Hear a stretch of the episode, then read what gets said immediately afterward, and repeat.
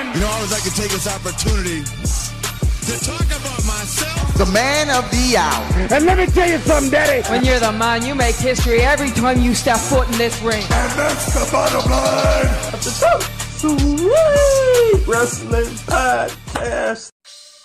Ladies and gentlemen, welcome to episode 99 of the Talk Sweet Wrestling Podcast. We got a lot to hop into, ladies and gentlemen.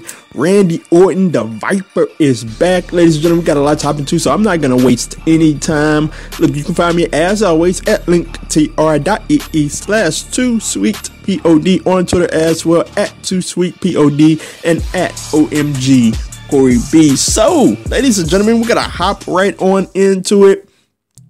Man, Monday Night Raw, a lot of people were excited. If you didn't see my Royal Rumble review, you can check that out on YouTube at OMG Corey B. It's right there. And man, a lot of people were excited after the Royal Rumble. I had a lot of excitement. What's going to happen? You know, what are the matches going to be as we head into the road to WrestleMania? So, Edge comes out at the end of the show. And you know, I'm thinking, you know, the first thing I'm thinking as a cynical wrestling fan, all right, who's going to break it up? So Edge has a phenomenal promo where he's talking about, you know, how he's glad to be back and he doesn't yet know how long it's going to last. There was a lot of truth into that. And you know what? One of the reasons behind that for me is, you know what? I want to see a younger guy. I wanted to see a younger guy get this spot because of that very reason. We don't know how long Edge is going to be around. However, Edge is getting into his promo. Randy Orton comes out. He says, how about a rated RKO reunion? The fans pop and we get a RKO out of nowhere. And man, this segment here, man, this was an old school segment, man. And you know what? We have the situation where Edge is looking like he's going for the Brian Pillman. He has to, Orton. It's like he's going for the Brian Pillman, has Edge's neck in the chair. And what I like the most about this segment, you can hear the gasps, the worry from the crowd, the looks on their faces, hands on head. And it was phenomenally done. Obviously, Orton settles for the concerto after all of that. And man, you know what? I didn't really have much interest as I seen the tweets before Edge comes out. It was a lot of tweets, you know, how about Edge versus Rollins? How about Edge versus this guy? Then I seen, how about Edge versus Orton? That may be the match. And the first thing I said was, no, man. Like, no, Edge is coming back. I want a bigger match. I want a younger guy. And by the end of that segment, they had me sold on Edge versus Orton. That's how phenomenally, if you can do a segment phenomenally done, that's how much you can sell a person on a match. I went from I did a full 180. Went from no to yes. Let's see this. In fact, I don't think Orton went far enough. I really wish they would have went in on Orton jumping from the middle rope and coming down on the chair and like having Edge out for a however amount of time. To which they still may do that, but the crowd was there when Orton was on the rope. But you could tell that, you know what? The crowd did not want to see it. They were in horror. And we don't have that, you know, anymore in wrestling, man. Like a segment to where it draws people in. It makes people uncomfortable. Like I miss that in wrestling. Like that was that segment. And it was phenomenally done. And A plus, you turned me around. You got a whole bunch of people excited to see what happened. So that was a phenomenal segment. I cannot wait to see. Obviously, Edge is going to be out. You know, obviously, he's going to make his triumphant return. He's going to lay the lumber to Randy Orton, and that is going to ratchet up this build even more. So well done, WWE. Good job. So moving on into another feud as we head into WrestleMania. Drew McIntyre wins the Royal Rumble, ladies and gentlemen, and he comes out to start the show, and obviously we're all thinking, okay, Drew McIntyre versus Brock Lesnar, and that's what we're gonna get. And I gotta say, they got kicked off really well. You know what? Drew McIntyre got the win over the OC, and Brock Lesnar slid right on in there quick, gave him one F5, and he was out of there. I like that build. You know what? Drew McIntyre got Brock Lesnar out of the way in the Royal Rumble. Brock Lesnar said, you know what? Screw you. I'm coming in. I'm coming to lay you out. And it was a well done segment. Quick and to the point. And I gotta say, I'm very excited about Drew McIntyre versus Brock Lesnar. As I said on the Royal Rumble I reviewed, I gave some kudos to WWE because they finally did something that I've been asking them to do for a long time now, and that's just go with someone that has a little bit of momentum, somebody that's not the obvious choice to face Brock Lesnar. Go with that person. And Drew McIntyre wasn't an obvious choice, and they went with him. And like I've been saying all along, sometimes things like winning the Royal Rumble, sometimes main eventing WrestleMania gives you the momentum to be the big star that WWE wants to have. And Drew McIntyre winning the Royal Rumble and presumably, they said, going on to the main event of WrestleMania, if he goes on to beat Brock Lesnar, that would give him the momentum to be a top star. The guy has the look, he can wrestle in the ring, and he pretty much has it all. He can cut a promo as well. He has it all. And look, man, this could turn out to go very well. It could turn out to be very bad. Who knows? It all depends on how WWE books it. You know, some people might say that, you know what, the fans are just going to turn on them anyways. And I'm wanting to say, let's hold the booking accountable. Let's see how WWE books them first before we presume what the fans are going to do. I'm very excited for Drew versus Brock Lesnar. I cannot wait to see how it turns out. Moving on, ladies and gentlemen. Speaking of WrestleMania, Charlotte Flair won the Women's Royal Rumble. I cannot tell you how upset I am about that, but it is what it is. We got a lot of people theorizing on Charlotte Flair's next match. And, you know, look at the competitors and you say, what, does it make sense for us to see Charlotte and Becky again? Doesn't it make sense to see Charlotte and Bayley again? So a lot of people are theorizing that it's going to be Charlotte versus Rhea Ripley at WrestleMania. And I put it out on Twitter. I said that, you know what, they cannot go in a different route without having a supreme gap in logic. And I wanted to say that, look, Charlotte Flair versus Rhea Ripley would be a phenomenal match, an outstanding match. But you're not going to sit here and tell me that Charlotte Flair is going to win the Royal Rumble and go after the NXT title. Like, no offense to the NXT title, but come on, man. Like, Charlotte Flair just outlasted all these women to win the Royal Rumble, and she's not going to go after the main titles, Raw or SmackDown. That makes no sense whatsoever to me. I could not buy into it whatsoever. And, like the story to me, I'm an old school wrestling fan. The story means a lot to me. So we got to have a believable story, man. Charlotte Flair can't go after the NXT title. As much as people are excited for the match, as much as people want to see it, like, no, we cannot have that match up. To me, it would make no sense whatsoever. Why would Charlotte go after the NXT title? She's a 10-time women's champion. That is ridiculous. In 5 years, but that's beside the point. It would make no sense for her to go after the NXT title. That's my thoughts on this possible feud. You got a lot of people theorizing that, you know what? What if it was Charlotte and Rhea Ripley? Like I said, it would make an awesome match, but it would make no sense for Charlotte to do that, in my opinion. So moving on to things that make no sense. Becky Lynch. She got a decent promo at best last Monday night after beating Asuka, but the story from the promo, Becky Lynch has on a goat jacket. Now the jacket was phenomenally made. The seamstress or whomever made the jacket, well done. Well done. But here's the thing, man. Becky Lynch also went on to put on her Twitter status, legend. And I'm like, or Twitter bio, excuse me, legend. I'm just sitting there like, hold on, wait a minute, bruh. Like, if Becky Lynch is serious, she has absolutely no case whatsoever on this earth to be considered a GOAT or even a legend at this point. Like, look, man. And even if she was shorter, I got a lot of people saying, okay, man, y'all getting trolled by Becky Lynch. Like, no, you gotta have a point. You gotta at least be in the conversation of a GOAT or a legend to be serious or to be trolling, for me to take it seriously, or for me to bite on you saying it. Here's the deal. Prime example, if Chris Jericho was to come out and say, you know what, I'm the GOAT, or we're a GOAT jacket. You know what? I don't believe there are a lot of people that are saying that Chris Jericho is the GOAT. I don't believe so. But Chris Jericho has a hell of a resume, and he is in the conversation with the GOATs. So if he would have run that type of gimmick, you wouldn't know if he was serious or trolling, but darn it, it would be believable. With Becky Lynch, man, all I can do is laugh, man. Like, it isn't believable whether she's serious or whether she's trolling. It's not believable. She's not a GOAT. She's like, no. And I love Becky Lynch. Like, there are many ladies that could be legends in the making.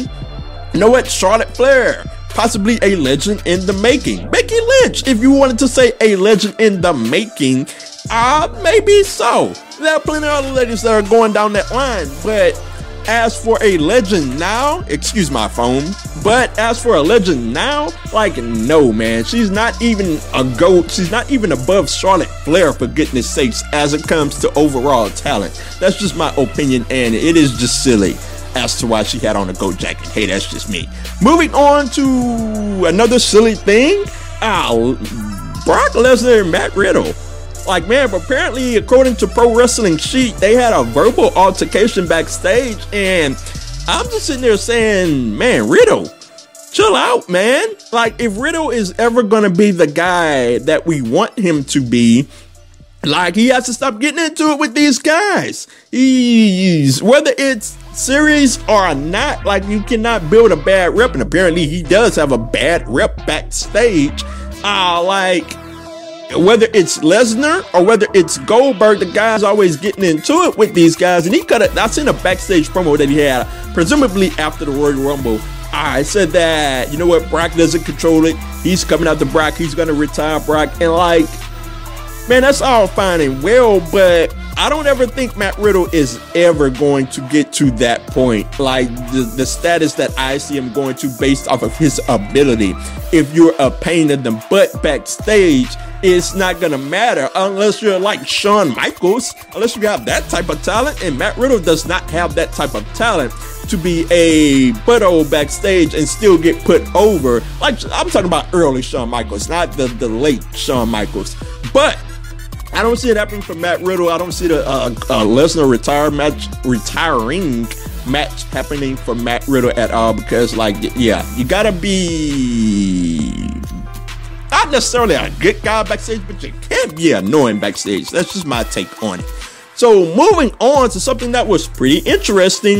Marty Scurll and Nick Aldis had quite the build as it pertains to their NWA match. And NWA title match, excuse me, coming up at the Crockett Cup. And like, Marty, on a recent episode of NWA Power, there's Marty Scurll waiting on Nick Aldis for an interview. They had a really good interview going back and forth. You know, Marty was going at Nick Aldis, and Nick Aldis was saying how he's never been a world champion before. And like, I really enjoyed it. But the crazy thing that came out of this was the stipulation for the match. Nick Aldis proposed a money back guarantee stipulation. And I'm hearing them talking about stipulation. I'm thinking, oh, okay, falls count anywhere. You know, the traditional stuff. And he says a money back guarantee stipulation. And I'm like, what? What guarantee stipulation? Like, I got to give him credit for this. That is very original. Like, it may give away the result of the match, but I have never in my life heard of a money back guarantee stipulation. And much credit to them. This was a well done segment. And like, yeah, man, I am entirely with it.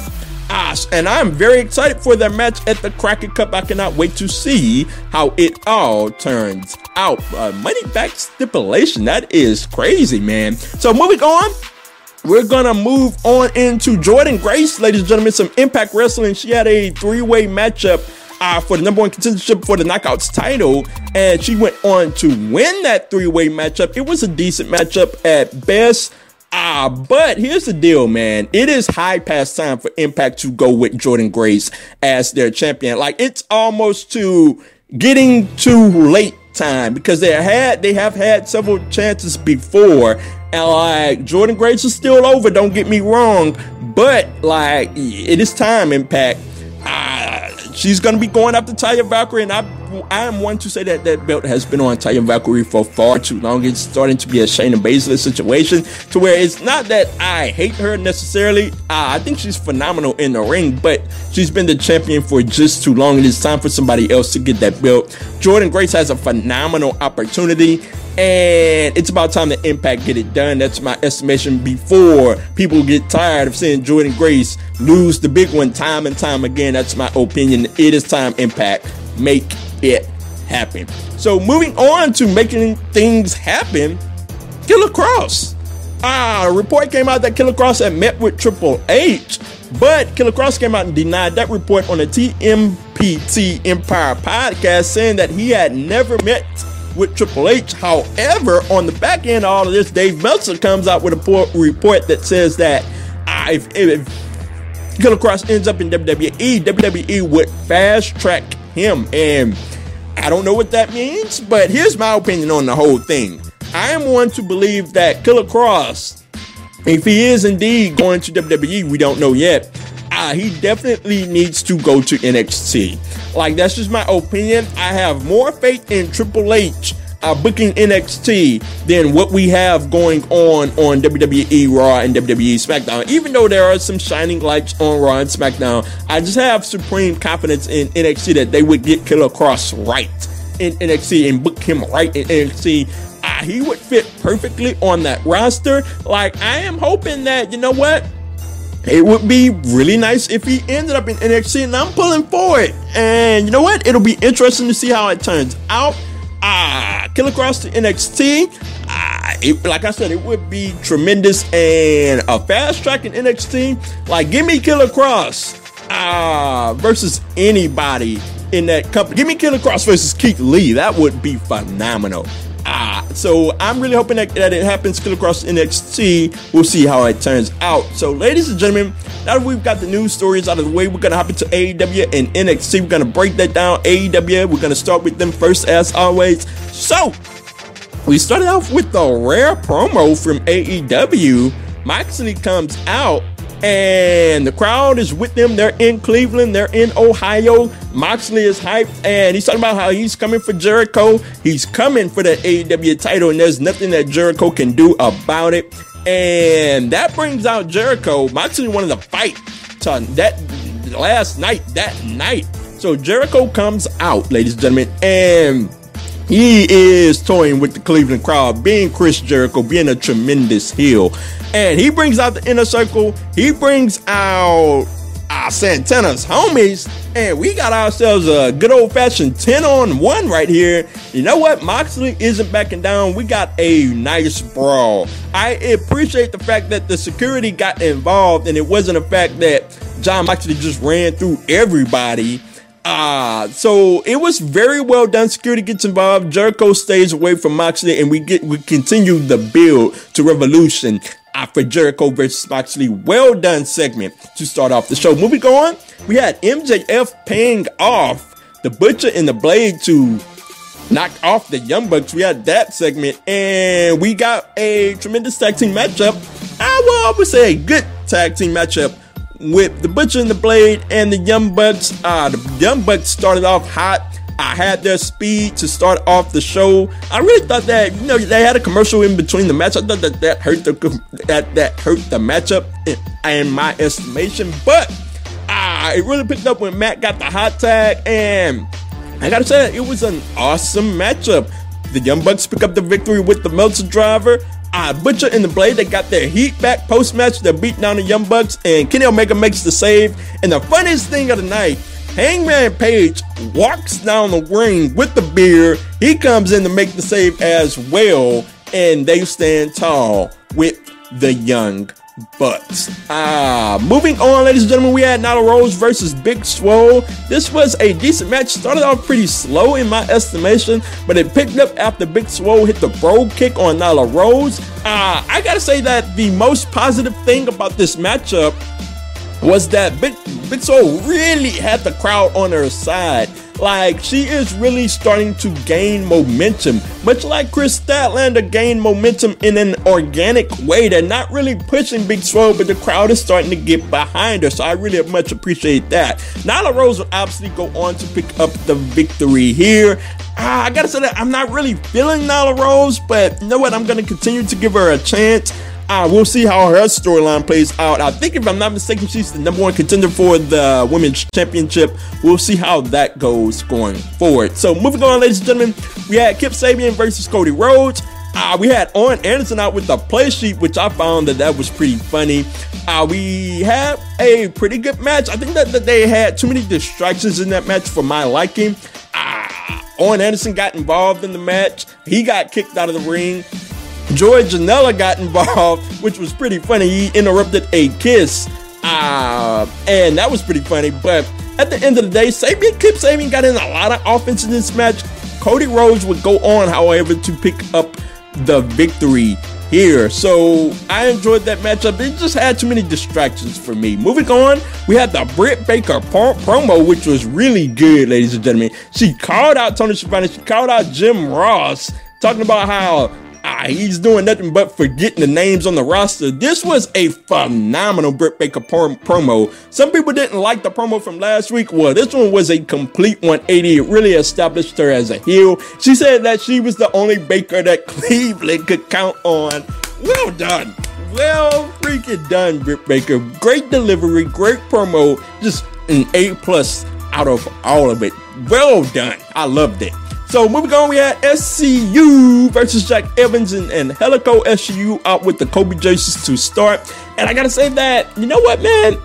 This was a slow-moving match, but at the end of the day, it turned out to be a really good match. My biggest angst here is that Jack Evans and Helico could be a phenomenal addition to the tag team division, but they continue to lose match after match after match. You got to give them some momentum. That's just my opinion. And they haven't given them momentum. I'm not saying that they should have beaten SCU, but they should get some victories every now and again on the main show.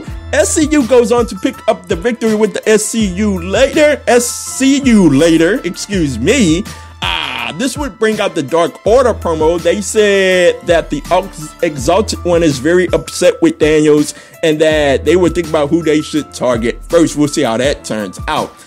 We got a tremendous Pac promo as well in the streets, in the cold, in his wrestling trunks. So he's about how he still wanted this match with Kenny Omega. That was extremely well done. I loved every bit of it. Moving on to the main event, we have the Private Party versus Proud and Powerful and Chris Jericho. Private Party and Darby Allin versus these guys, excuse me. Darby Allin started out hot. He had the crowd completely behind him. This kid is very much getting over, man. This match was very high paced. I enjoyed all of it. The spots of the match, man, was the coffin drop on Jake Hager from Darby Allin. Cassidy got a tremendous near fall. I thought the match was over. He hit a swanton on Jericho and got a near fall. But at the end of the day, Chris Jericho picks up the victory with the Judas Effect on Cassidy. They pick up the victory there. They go for the beatdown, but Jon Moxley makes the save with a bat. He runs off everyone. He stands tall, and the build continues for Jericho and Moxley as we head into Revolution. I really enjoyed this episode of AEW. It was well done. And man, moving on, we're not going to waste any time. We head into the NXT review. First up, we had Balor versus Trent Seven. Balor smashed Seven's neck into his own car like before before this match took place. Not right before, but they shot an angle, and it was well done. Balor stood tall. But the match, I enjoyed Balor's fierce activity. He really was on the offense early, fast, quick, in a hurry, and I enjoyed that. Had a commercial. Like I said, I hate the mid-match commercials because it really takes you out of the match. At least that's what it is for me. Even when it's a picture-in-picture commercial break, it really just takes me out of the match. The match picked up excellently. Trent Seven had a lariat for a near fall. I thought, you know what? Trent Seven may pick up the victory here. That's where I was. But at the end of the day, Balor picked up the victory. Coup de grace, 1916 picks up the victory and he stands tall. Moving on, and that was a tremendous matchup. I enjoyed every bit of it. Moving on, ladies and gentlemen, we had Shotzi versus Deonna Purrazzo. We had Purrazzo actually dominating early. It was a competitive match. You know what? I thought that this would just be a Shotzi showcase. I was wrong about that, and there was another match down here that I was wrong about as well. I'll get to it, but sticking with this one, Shotzi goes on to pick up the victory. Not a very long match whatsoever, actually a short match, but Shotzi's back on the win chart after what happened with Shayna Baszler. Moving on, ladies and gentlemen, it was a decent match, but not a great, what would I call a good to great match. Moving on, we had the Keith Lee promo, ladies and gentlemen. We had him, the crowd is just all over Keith Lee, and he's out, and he's not out for very long before he's interrupted by Damian Priest. Damian Priest wanted him a title shot. Damian Priest is kind of rough on the mic. I didn't really like him all that much, but it is what it is. Dominic Dijakovic came out talking about how he wanted the title shot, and that, you know what, the bootleg Marilyn Manson wouldn't be the one getting the title shot. And you know what, Keith Lee said, you know what, y'all got some stuff to handle this. My name Paul, and that's on y'all. I'm Chris, and I ain't in this. And he got out of there, and we had ourselves a match. And one of the most entertaining matchups of the night, whether it be NXT or AEW, Dominic Dijakovic versus Damian Priest. It was a very physical match. Two big guys going at it. Two athletic big guys, new age big guys going at it. And some very good spots in this match. Dominic Dijakovic moonsault to the outside was very well done. Step up tope from Priest was very well done, and it was a tremendous matchup. Dominic Dijakovic goes on to pick up the victory here. So that is very well done for the build for the North American title. We'll see how it goes going forward. Moving on, we had Ciampa. And you know what? Ciampa laid out the Undisputed Era. Like, dude just laid him out. He brought a table down the ringside. X marks the spot. And that brought out Adam Cole. He was mad about what Ciampa did. And you know what? Ciampa wanted him a title shot. He wanted Goldie back. And that brought out William Regal. William Regal said the contract has already been signed. We're just waiting on somebody else. We just need somebody else to sign it. And Adam Cole snatches the contract away, and we got ourselves a brouhaha between Adam Cole and Ciampa. It was well done. Ciampa puts him through a table, signs the contract, blood dripping from his face. It was a tremendous visual, and I cannot wait for TakeOver Ciampa versus Adam Cole. It should be a phenomenal takeover. I cannot wait to see how it all turns out. So moving on past this, we had Tegan Nox versus Dakota Kai, and I was very excited for this match. You know, the build, all the build heading into it. We had Tegan Nox watching on the big screen the video from that takeover when Dakota Kai took her out. And I gotta say that, you know what? I was disappointed by this match. Started off really good, but it didn't even go. It went 3 to 4 minutes. Tegan Nox. Dakota Kai is going to use the chair, and Candice LeRae comes in, takes it from her. Then Tegan Nox uses the knee brace for the win, and the match was over. And I'm like, that's it? Like, we're going to have a clean pinfall, and like, well, no, well, not necessarily clean, but a pinfall within 3 to 4 minutes, and that's it. Hopefully we get a takeover match from this going forward, and we need a no DQ match or something. This can't be the end of the feud. So moving on, we had Chelsea Green versus Kaden Carter, and I gotta say, this was the other match that I thought was just gonna strictly be a showcase for Chelsea Green, and surprise, surprise, ladies and gentlemen, Kaden Carter picks up the victory here. I was outright shocked by that. Like, if you're gonna showcase Chelsea Green, you gotta have her pick up the victory here, but I'm surprised by that.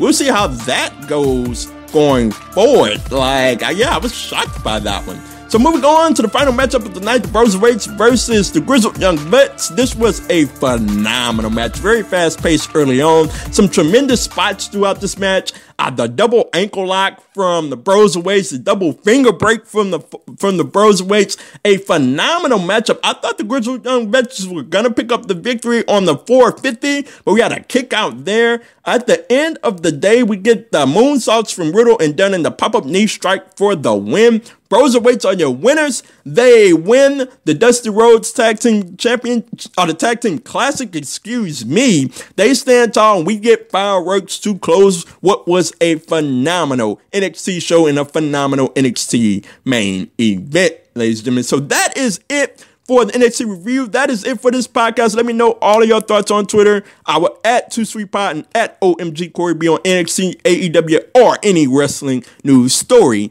of the week.